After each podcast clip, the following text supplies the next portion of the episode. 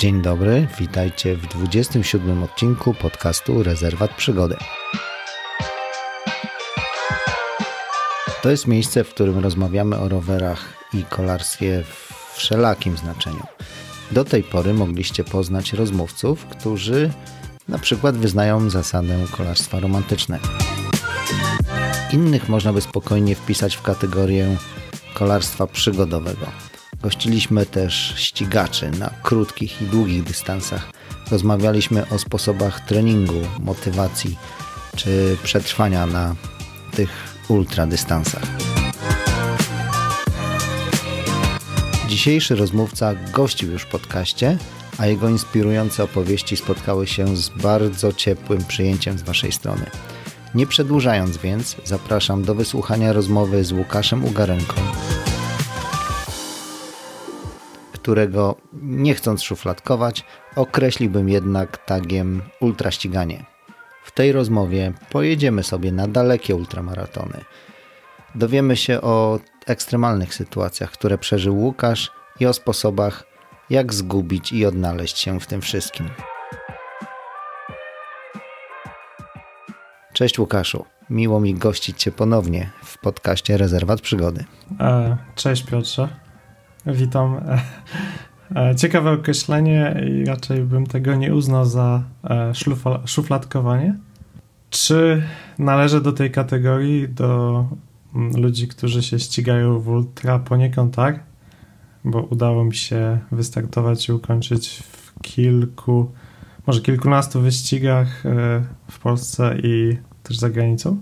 Miejsce na mecie było zadowalające przynajmniej dla mnie, e, więc tak, e, dawałem z siebie wszystko i się ścigałem, aczkolwiek dla mnie to jest raczej e, przygoda. Wyścig jest powiedzmy w drugiej w drugim rzędzie. Bardziej, bardziej szukam przygód, a nie, a nie rywalizacji. Co motywuje Cię w takim razie do tego, żeby brać udział w tego rodzaju imprezach, które mają jednak ten element ścigania mocno wpisany w swoje regulaminy.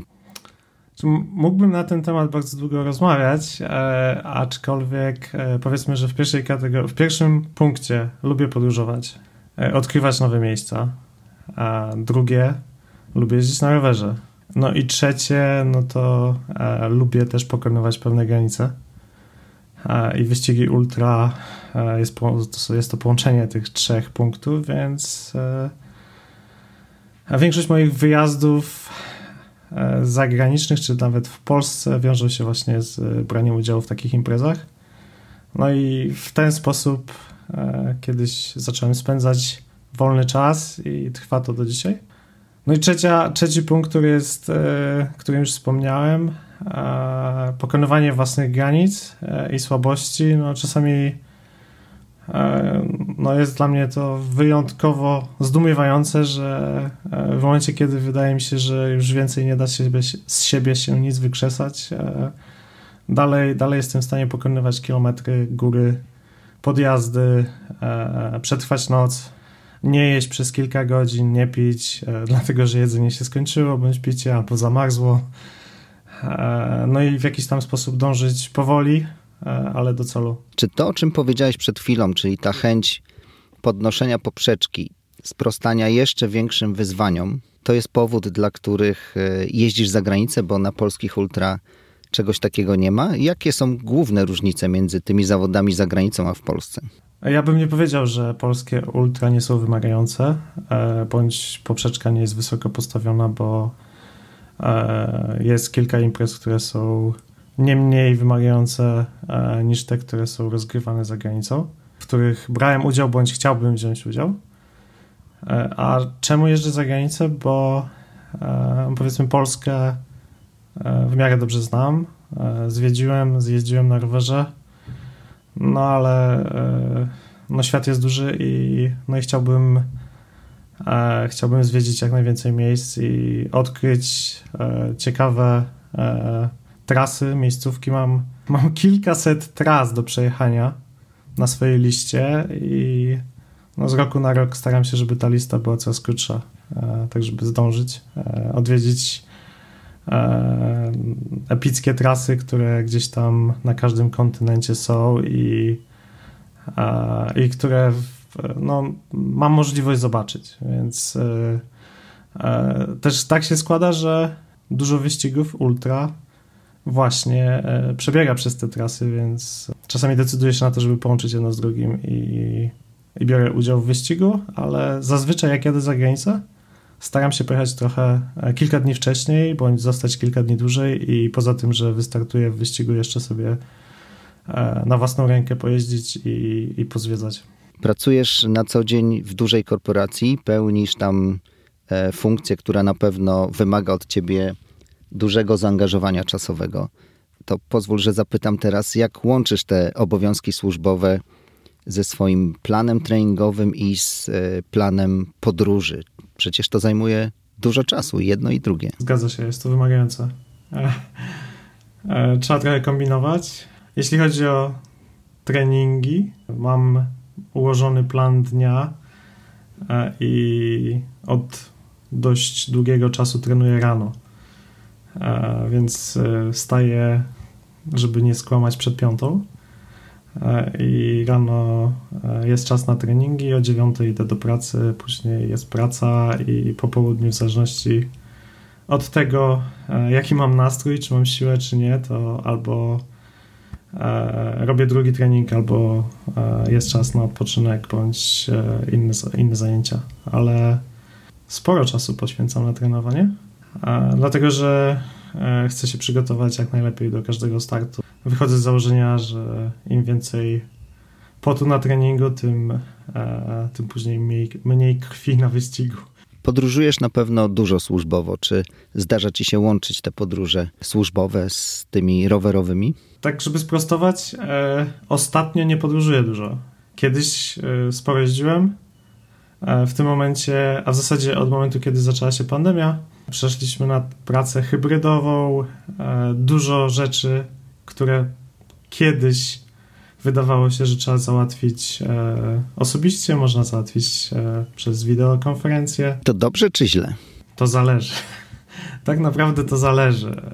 Z jednej strony dobrze, bo jest więcej czasu, ale z drugiej strony mniej podróżuję, a bardzo to lubię i nawet jeżeli jadę gdzieś służbowo, to staram się skorzystać z tego i przy okazji coś zobaczyć. E, natomiast nigdy nie zdarzyło mi się brać roweru na podróż służbową. E, więc e, e, odpowiedź na Twoje drugie pytanie, czy łączę podróże służbowe z rowerowymi? Nie, choćbym chciał. Aczkolwiek nigdy nie ma na tyle czasu, żeby, żeby się wyrwać na rower i, i gdzieś pojechać. Twoja ostatnia podróż zagraniczna to Izrael.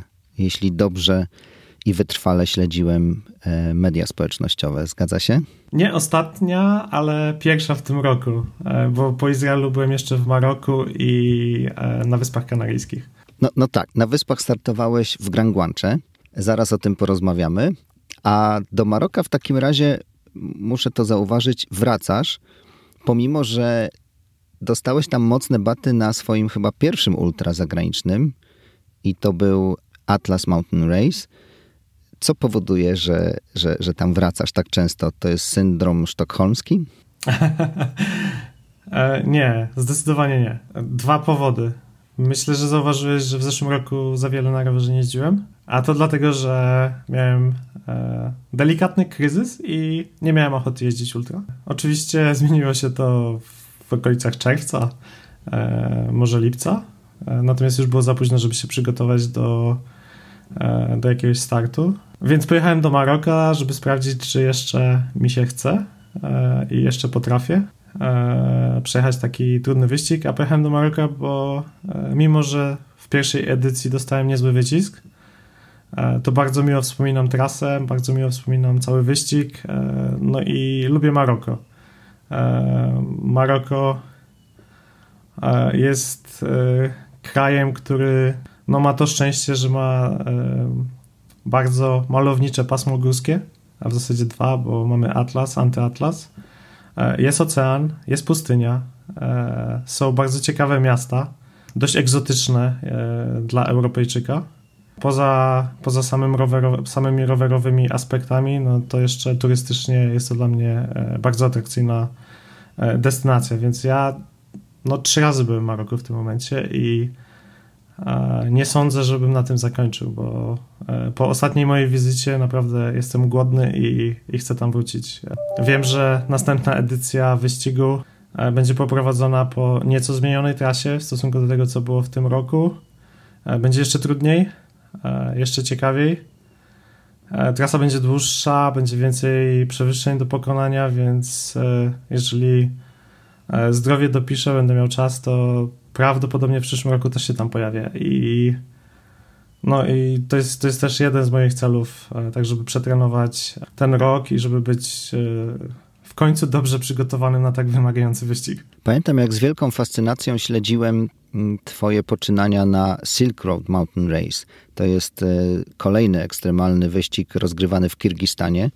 I tam byłeś jednym z pierwszych Polaków, którzy w ogóle wystartowali i ukończyli ten wyścig. Opowiedziałeś zresztą o tym w 13 bodajże odcinku podcastu. Czytelnicy bloga Rezerwat Przygody mogą też e, przeczytać Twoją relację, w której opowiedziałeś o szczegółach. Byłeś inspiracją, czy jesteś inspiracją dla tych, którzy zapisali się na tegoroczną edycję i którzy szykują się na kolejne edycje.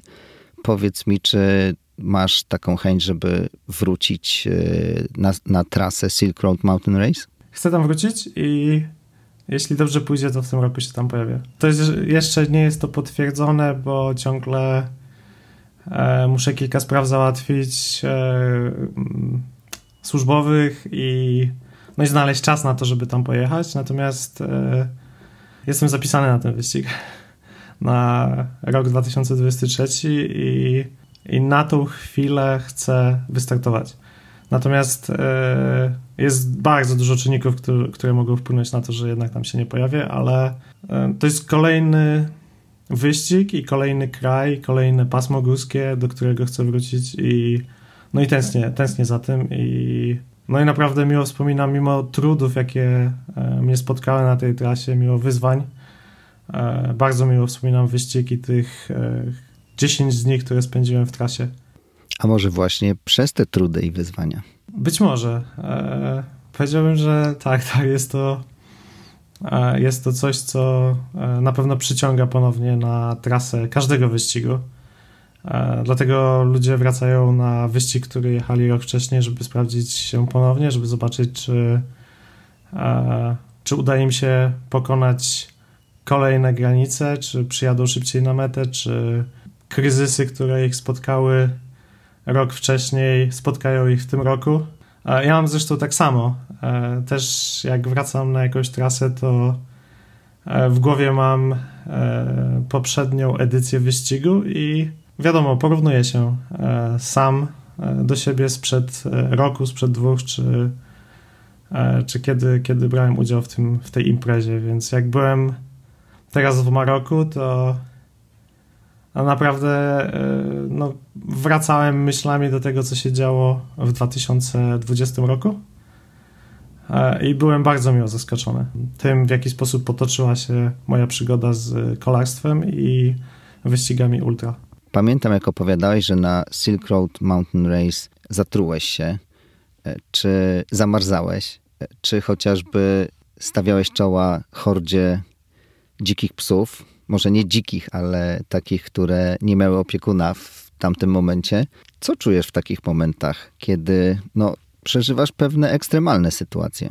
Jeżeli chodzi o warunki pogodowe, e, wydaje mi się, że jestem dość odporny i fizycznie, i psychicznie.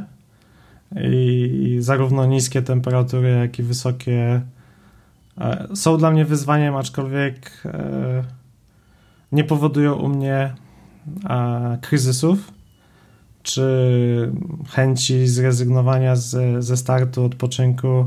Wręcz przeciwnie, chcę jak najszybciej e, dojechać do mety, czy ukończyć jakiś odcinek.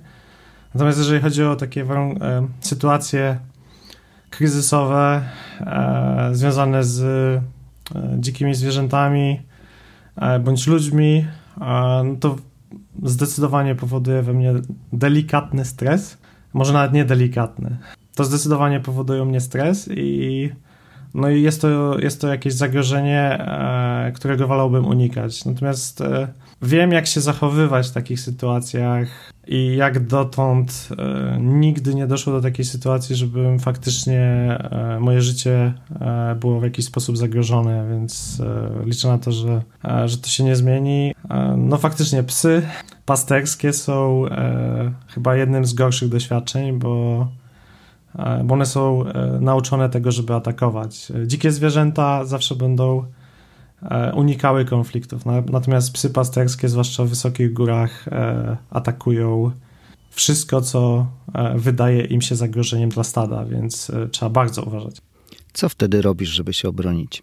W Azji psy są nauczone tego, że, że ludzie rzucają w, w nie kamieniami, więc najłatwiejszym sposobem, żeby je odstraszyć, jest po prostu sięgnąć po kamień i udawać, czy też rzucać nawet, no bo jak zaczynają cię otaczać e, psy pasterskie, no to nie ma co się hamować i no i, no i trzeba się w jakiś tam sposób bronić, więc e, e, najłatwiejszy sposób to jest sięgnięcie po kamień i albo udawanie, że się w nie rzuca, albo, albo no jak już do tego dojdzie, że trzeba, no to, no to po prostu rzucanie kamieniami w te psy. One wtedy zachowują większy dystans i można powoli zacząć się oddalać. Trochę mniej ekstremalny, ale bardzo wymagający wyścig Grand Guanche, w którym ostatnio brałeś udział z grupą Polaków. Startowaliście chyba w czwórkę czy w piątkę w sumie. Opowiedz o tym. To jest zupełnie inny, inne odczucie wyścigu. Co było największym wyzwaniem? Na tym wyścigu dla mnie największym wyzwaniem była ilość przewyższeń, ponieważ yy, mieliśmy do pokonania około 17 tysięcy metrów na 700 kilometrach, więc yy, podjazdy się nie kończyły, że tak powiem. E, I praktycznie cały czas albo podjeżdżaliśmy, albo, albo zjeżdżaliśmy, więc było to, było to dość wymagające. Druga rzecz, która dla mnie osobiście wydała się dość wymagająca, było to, że no ja niewiele spałem podczas tego wyścigu nie korzystałem z żadnej infrastruktury, e, hoteli e, na trasie, czy e, nawet, nawet na promach, które mm, łączyły wyspy. Nie, nie udało mi się pospać, więc w gruncie rzeczy cały wyścig przejechałem z czterema, pięcioma godzinami snu, więc a cały wyścig zajął mi 4 dni, więc tego spania było niewiele. Czy zdarzyło ci się tam jechać z kimś, czy poprzez to, że każdy inaczej traktuje te przewyższenia i jest zdolny do innej jazdy w takich warunkach, jechałeś samotnie? Większość trasy pokonałem sam. E, natomiast chcąc, nie chcąc, e, wysiadając z promu przez jakiś czas jechało się w grupie, e, bądź to tej szybszej, bądź wolniejszej, ale początek, początek od promu zawsze był w jakimś tam towarzystwie, więc powiedzmy pierwsze 20-30, czasem 50 km e, była to jazda albo w grupie, e, co w tym wyścigu było dozwolone, mimo że formuła self-supported e, regulamin dopuszczał jazdę w grupie. Później jadąc w głąb każdej z wysp zostawałem sam i te kilka czy kilkanaście godzin spędzałem sam ze sobą, no i zwykle w nocy. Lubisz być ze sobą na ultra? Nie przeszkadza mi to. Wolę jechać sam niż jechać w towarzystwie.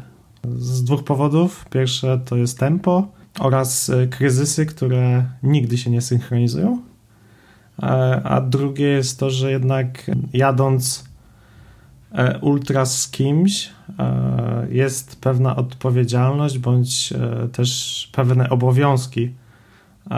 W przypadku, kiedy doszłoby do jakiegoś wypadku, to wiadomo, że należy tej osobie pomóc. Do tego są jeszcze awarie, e, więc e, no jest dużo czynników, które sprawiają, że jednak e, samotność w ultra nie jest niczym złym. Tutaj przemawia trochę ten element ścigania się, który powiązany jest z Twoją miłością do podróżowania i jazdy rowerem. No tak, no jeżeli, jeżeli człowiek jednak chce jakiś wynik osiągnąć, no to nie może się oglądać na kogoś, nie można czekać też motywować drugiej osoby, będąc samemu na skraju wyczerpania, no są to rzeczy, które przy dużym mm, wysiłku i jeździe na wynik no nie wchodzą w grę. Wiadomo, że są sytuacje kryzysowe, aczkolwiek mi się to bardzo rzadko zdarzało, bo zwykle jednak jeździłem sam. Pozwól, że dopytam o ten wątek motywacji w sytuacji kryzysowej. Skoro nie ma nikogo przy tobie, jesteś sam, jest zimno, mokro, nieprzyjemnie, nieprzyjaźnie, skąd czerpiesz motywację? Pierwsza i podstawowa zasada, e, którą się kieruję. Na każdy z tych wyścigów jadę, bo chcę. E, nie dlatego, że e, jest to moja praca i muszę to wykonać, nie dlatego, że jest takie zrządzenie losu, że no nie mam wyjścia. Jadę tam, bo chcę. Jadę tam, bo wiem, że będzie ciężko, wiem, że będą kryzysy, wiem, że e, coś może się stać i nieprzyjemnego, ale też wiem, że czekają mnie niezapomniane chwile i zazwyczaj te niezapomniane chwile przychodzą zaraz po kryzysie, bądź e, niedaleko po kryzysie. Zazwyczaj jest tak właśnie, powiedzmy, sinusoidalnie, przynajmniej w moim przypadku. Czy to jest tak, że bez tych trudnych chwil może nie docenialibyśmy tych pięknych chwil? Na pewno jest to ze sobą powiązane. Bez dwóch zdań jest to powiązane. W życiu też, jak mielibyśmy cały czas z górki, no to e, ciężko by było docenić e, wszelkie otaczające nas piękne e, rzeczy. Z racji tego, że czasem jest trochę gorzej, czasem trochę lepiej, no to no, człowiek jednak zastanowi się i, i widzi to, co się dzieje dookoła. O tych y, sytuacjach na ultramaratonach moglibyśmy rozmawiać godzinami. Wybierz proszę jedną taką kryzysową sytuację, którą przeżyłeś? Jedną ciężko mi będzie wybrać, ale powiedzmy dwie utkwiły mi bardzo w pamięci. Jedna to jest e, z, ze startu w Maroku w tym roku, a druga e, ze Silk Road Mountain Race sprzed dwóch lat. E, więc w Maroku kryzysowa sytuacja, kryzysowa sytuacja spotkała mnie zaraz po starcie. Pierwszej nocy. Start był o godzinie 18 i po czterech godzinach byliśmy już wysoko w górach, e, gdzie było bardzo zimno. E, temperatura spadła do minus 14 stopni według e, nawigacji. Problemem nie było to, że było tak zimno, problemem było to, że rękawiczki, które miałem ze sobą, były to rękawiczki, które się nadawały na jesień, zimę, a nie na minus 14 stopni i zamarzły mi dłonie. Przez dwie bądź może nawet trzy godziny e, miałem bardzo duży problem z tym, żeby rozgrzeć dłonie i no i mm, było to dość nieprzyjemne, że tak to e, określę, nie mówiąc o tam jakimś bólu. Natomiast wiedziałem, że do checkpointu, który był zaraz za przełęczą, 20 km za przełęczą, zostało mi tam e, niewiele, mm, niewiele drogi. E, 20 km wydaje się bardzo niedużo, można to przejechać bardzo szybko, Aczkolwiek e, charakterystyka wyścigu w Maroku jest taka, że akurat ten odcinek to jest e, połączenie prowadzenia roweru po e, szlaku, który jest zdemolowany. E, w tym roku trzeba było się e, przedrzeć przez, przez śnieg e, jeszcze dodatkowo, bo zalegał śnieg na, na tej przełęczy. No i później to zajmowało mi to zajęło około półtora godziny i później jeszcze był kawałek do podjechania. Natomiast już no sama wizja tego, że jest checkpoint, że będzie miejsce, gdzie będzie można się e, zagrzać, wystarczyło mi do tego, żeby jednak przyspieszyć i nie narzekać, że jest tak zimno. No i jakoś tam udało się przezwyciężyć ten kryzys. Jeśli chodzi o Silk Mountain Race, 40 albo 50 km przed metą poszedłem spać. E, byłem tak, e, tak zmęczony, tak zdemotywowany, tak mi się już nic nie chciało, że, że poszedłem spać i e, spałem 3 albo 4 godziny gdzieś na zboczu góry, pod którą podpychałem rower. Podpychałem ten rower przez 6 bądź 7 godzin tego dnia. Miałem skręconą kostkę, wszystko mnie bolało i po prostu już nie miałem ochoty pchać dalej, mimo tego, że do szczytu przełęczy zostało około półtora godziny pchania, tak, e, może dwie godziny. A, a później już było tylko w dół do mety. E, mimo to nie byłem w stanie się zmusić do tego, żeby ten rower e, pchać dalej i o drugiej albo o trzeciej w nocy poszedłem spać. I to był mój chyba największy kryzys w ogóle w całej mojej e, przygodzie z wyścigami ultra. I rano co poczułeś? Rano zobaczyłem e, zawodnika, który, e, który mnie gonił, który wstał troszkę wcześniej i, i mnie dogonił, bo z racji tego, że miałem skręconą kostkę, no to bardzo powoli pokonywałem kilometry. E, poprzedzającą noc widziałem e, lampkę czołówki, która gdzieś tam na drugiej, sąsiadującej górze e, zbliżała się do mnie i z jednej strony chciałem dojechać przed tym zawodnikiem, a z drugiej strony stwierdziłem, że w tym miejscu, w którym jestem, na tej pozycji, na której jestem, to już nie ma żadnego znaczenia. Czy ja będę jedną pozycję w to, czy w tamto, to nic nie zmieni, więc to też mnie jakoś tak pociągnęło do tego, żeby jednak pójść spać, a nie e, walczyć, e, walczyć dalej. Opowiedz o tym, jak pakujesz się na takie ultra, bo z tego, co opowiadasz, warunki pogodowe są ekstremalne często. E, warunki drogowe na trasie również. Jedziesz głównie samotnie. Co zawsze masz przy sobie jako taki niezbędnik? Jak jesteś przygotowany do tych warunków technicznie? Zależy od wyścigu. W przypadku, kiedy jadę w góry, E, które są wymagające, no to zawsze jest śpiwór i jakaś mata. E, nie zawsze mam biwi, nie zawsze mam namiot, e, natomiast śpiwór mam zawsze. Informacje z numerem alarmowym, no, emergency card mam zawsze przy sobie.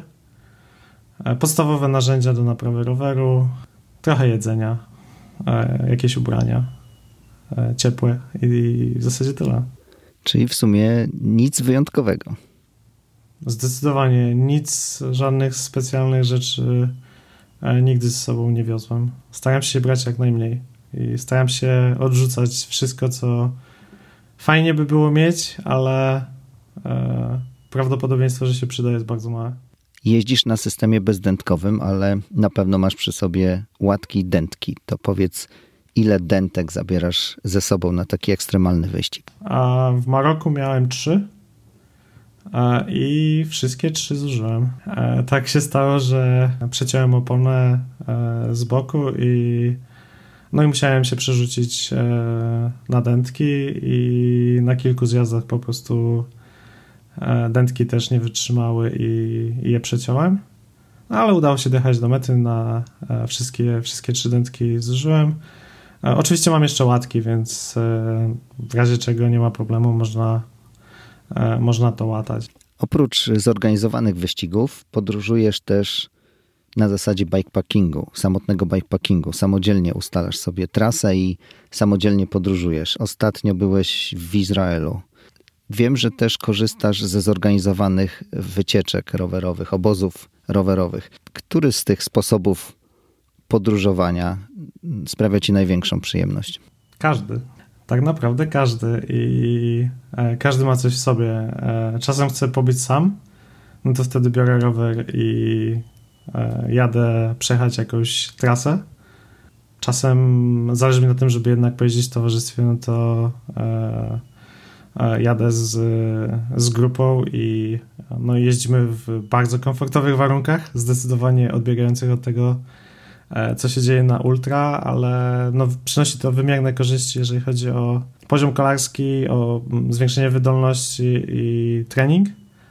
No i dodatkowo e, dochodzą do tego mm, miłe wieczory, które, które można spędzić w towarzystwie i pogadać o wszystkim, więc e, każda, każda forma podróżowania z rowerem e, jest dla mnie atrakcyjna i z każdej staram się korzystać. Jak pakujesz się na taki wyjazd? Korzystasz z jakichś walizek, toreb czy kartonu na rower? Karton. Dla mnie karton jest najwygodniejszym e, e, opakowaniem na rower.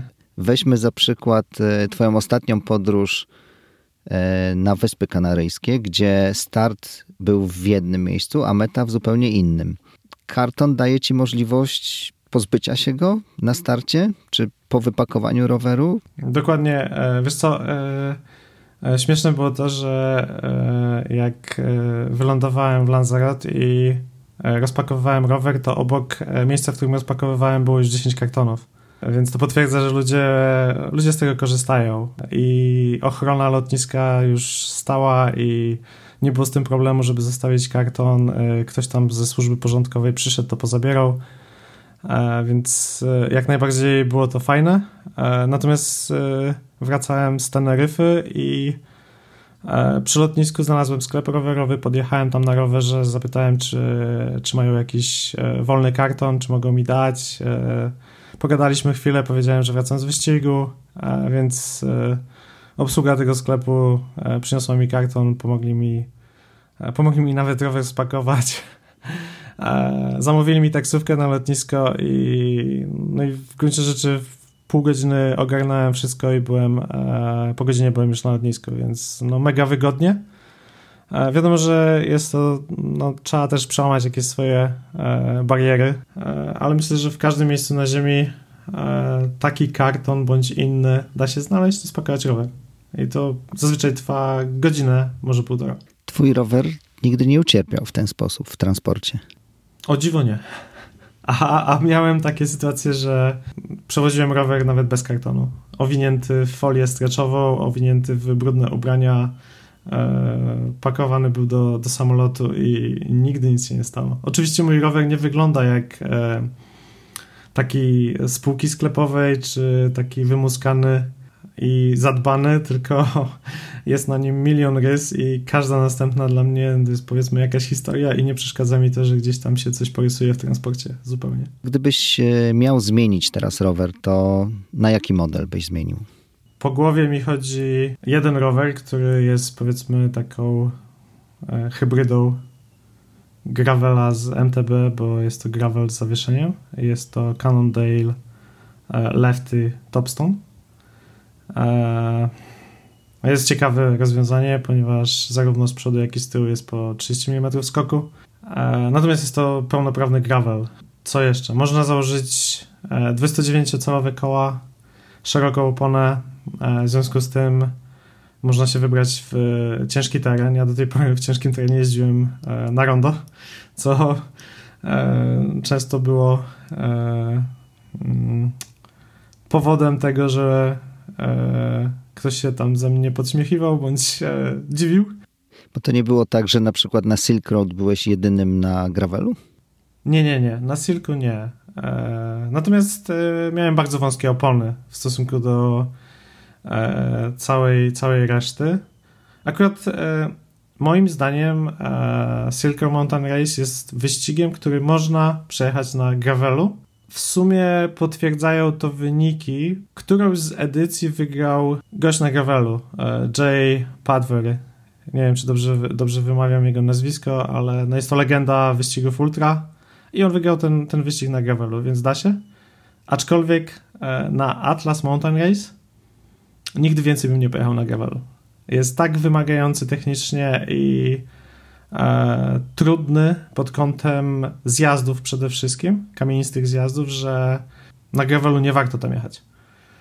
Więc e, ja zdecydowanie, mimo że ja uwielbiam jeździć na gravelu, e, nie polecam brać gravela do Maroka na Atlas Mountain Race, bo, e, bo będzie to naprawdę męczące i, i bardzo wymagające. No, można sporo stracić na, na zjazdach. Ja Mówiłem ci, że przeciąłem oponę, trzy razy wymieniałem dętki i to wszystko, wszystko właśnie przez zjazdy i przez to, że, e, że ta opona była za wąska i za słabo amortyzowała.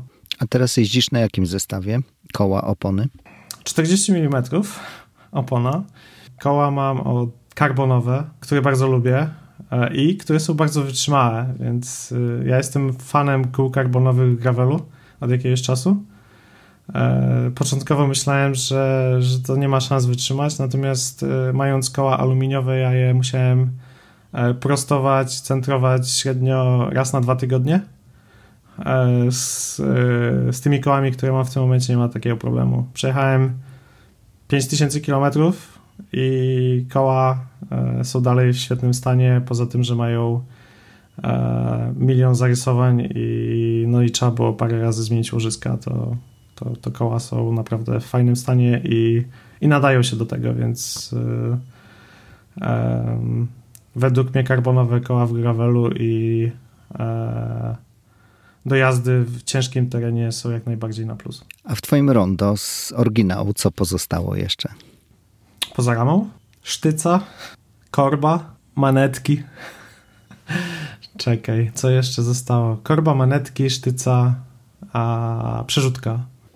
Z tego co mówisz, amortyzacja w gravelu to jest taki złoty środek pomiędzy jeżdżeniem na gravelu cały czas, a komfortem na wymagającym terenie. Myślisz, że właśnie tak należy to traktować jako coś pozytywnego? Gravel z amortyzacją? Szczerze mówiąc nie wiem, bo e, ja nigdy nie jeździłem na takim, e, na takim rowerze. E, jeździłem e, na MTB Enduro, więc e, moja wyobraźnia podpowiada mi, że tak. Że to jest właśnie to, czego ja szukam. Nie, nie chcę mieć roweru, który będzie miał 100 czy 120 mm skoku, bo jest mi to niepotrzebne. E, nie jeżdżę na takich trasach. Natomiast e, te 30-50 mm fajnie by było mieć na zjazdach, jeżeli się trafi na jakąś taką kamienistą e, drogę, ścieżkę, singla, e, gdzie e, jest na tyle bezpiecznie, że no nie masz ochoty e, wciskać hamulców, no to no, takie delikatne zawieszenie mogłoby poprawić komfort i, no i bezpieczeństwo. Skoro jesteśmy przy tematach technicznych, pamiętam, że w piątym odcinku podcastu rozmawiałeś o tym, jak trenujesz z użyciem trenażera. Powiedz, czy ta zima też była przetrenowana w ten sposób? Spędziłem kilka godzin na trenażerze, zgadza się. E, aczkolwiek dalej nie jestem fanem trenażera. E, nikt mnie nie przekona do tego, że e, te treningi są fajne. E, są na pewno dają na pewno wymierny efekt. Z przyjemnością nie mają nic wspólnego, a dla mnie kolarstwo i jazda na rowerze wiąże się przede wszystkim z przyjemnością ja tego szukam e, w przemierzaniu kilometrów. No ale z drugiej strony, jeżeli chce się poprawić wydolność, poprawić kondycję, czy też utrzymać jakiś poziom, no to e, w naszym klimacie e, bez trenażera niestety nie da się tego zrobić. Dokąd udasz się teraz w najbliższym czasie w poszukiwaniu przyjemności jeżdżenia na rowerze? No, tak się składa, że kilka dni temu kupiłem bilet na Sycylię i e, w przyszły piątek tam lecę e, przejechać e, trasę Sicily Divide e, z Palermo do Katani. E, wydaje mi się, że około 600 km, 10 tysięcy przewyższeń. E, jest to trasa wyścigu, którego premiera będzie 28 kwietnia. Jadę po prostu przejechać tą trasę, zrobić sobie trening, e, e, zobaczyć e, jakie są moje możliwości przed kolejnymi startami i no i też pozwiedzać troszkę, bo jednak Sycylia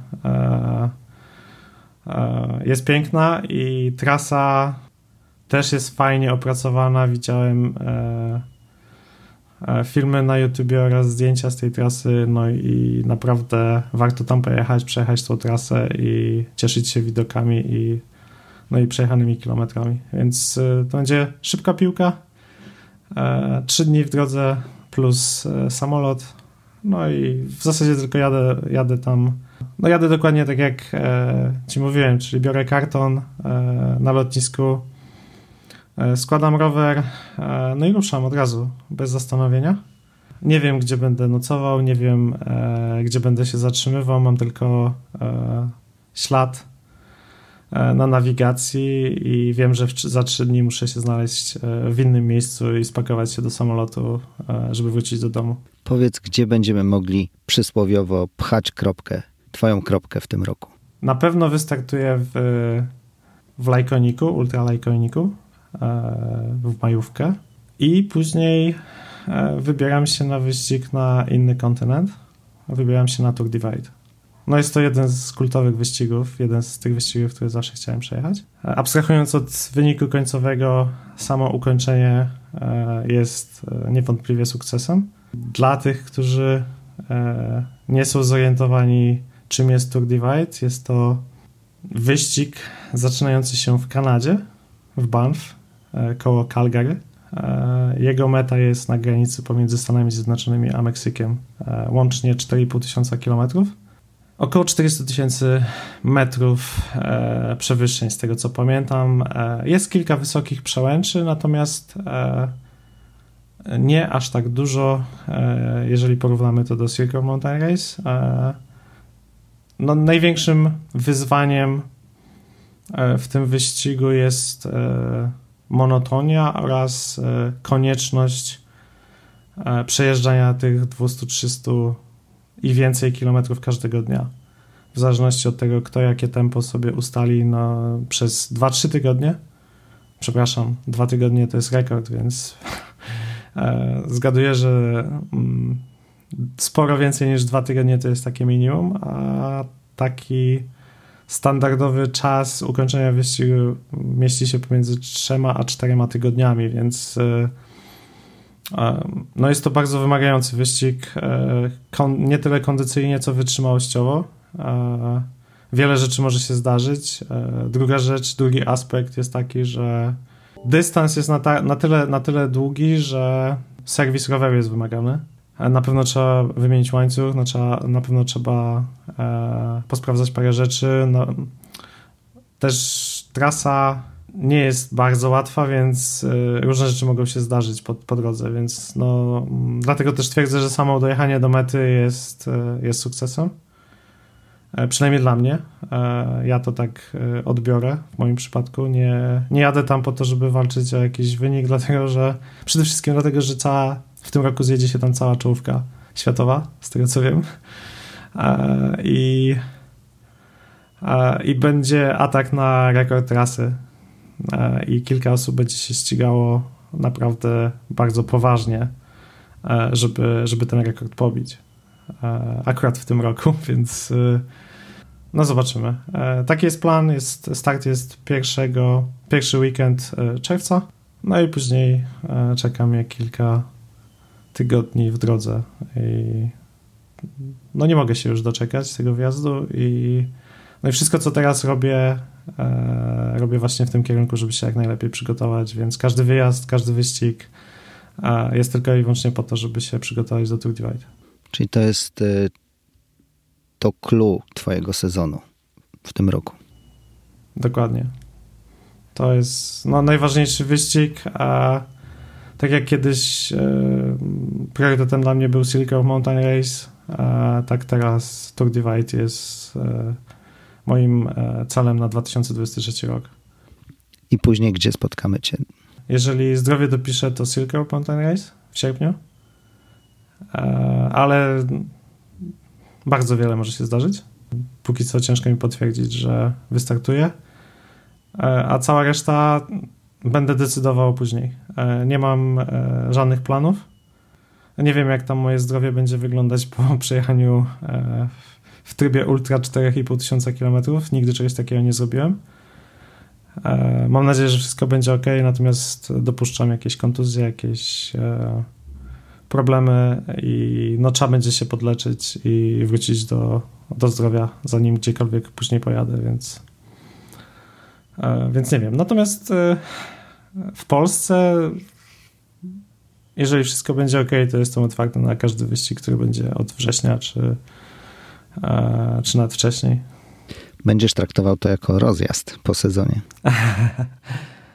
nie, można się śmiać, że, że, że to jest jakiś rozjazd, ale nie, bo każdy, każdy wyścig jest wymagający. E, każdy wyścig wymaga e, od zawodnika jakiegoś tam wkładu i E, no i też trzeba się przyłożyć. Nie jest tak, że przynajmniej ja nigdy nie jechałem e, po prostu na wycieczkę, bo jak chcę jechać na wycieczkę, to, e, to nie startuję w takiej imprezie, tylko, tylko właśnie pakuję rower i jadę tam, gdzie chcę, bez ciśnienia. Jeżeli chodzi o czas, kilometry, trasę, jeżeli chcę sobie skręcić w lewo, to sobie skręcam w lewo E, nie trzymam się mm, traka, więc.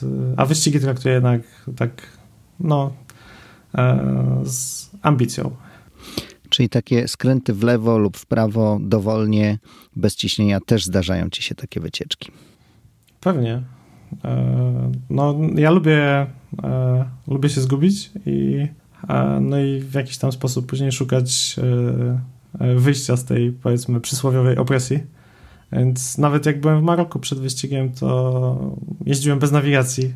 W sensie takim miałem nawigację oczywiście, ale e, patrzyłem po prostu przed siebie i się zastanawiałem, e, gdzie ta droga bądź tamta prowadzi i tam jechałem. I czasami zdarzało mi się dojechać na naprawdę fajne miejsca.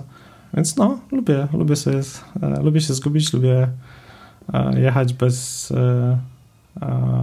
konkretnego celu. No i później szukać jakichś nowych miejsc w okolicy, czy, e, czy gdzie, gdzie jestem.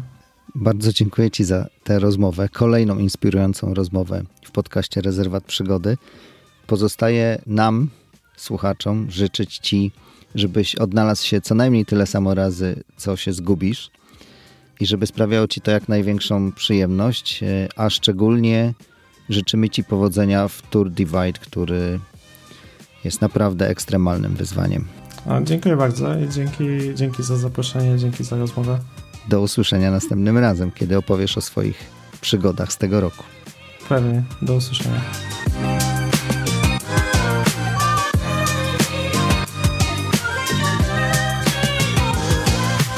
I oto cała prawda o ultramaratonach. Jak mówi Łukasz, warto najpierw w tym się zgubić, aby móc później odnaleźć się i cieszyć dalszą drogą.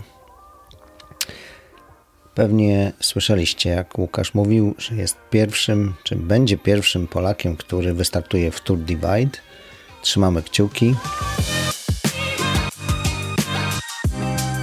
Ten odcinek nagrywam podczas objazdu trasy Brajdaka, więc teraz szybko tylko przypomnę, że możecie subskrybować podcast, jeśli Wam się podoba Wiecie też pewnie, że na blogu znajdziecie sporo inspirujących artykułów mm, czy trasy przejazdów, e, moje i naszych gości, zdjęcia, a z kolei na YouTubie możecie obejrzeć filmy rezerwatu przygody. A teraz e, zmykam, bo to był już szósty dzień jeżdżenia pod rząd dzisiaj. Trzymajcie się zdrowo. Do usłyszenia niedługo. Cześć.